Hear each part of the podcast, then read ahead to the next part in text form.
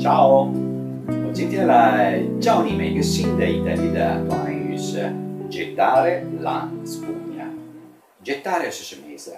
抛弃。Spugna 是什么？就是这个东西，海绵。Gettare la spugna， 耶、yeah。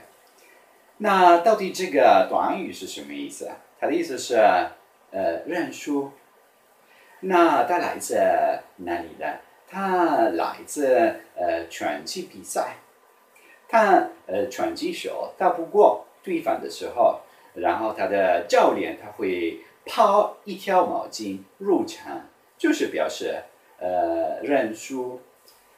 E allora voi continuate a studiare l'italiano， 你们继续学意大利语。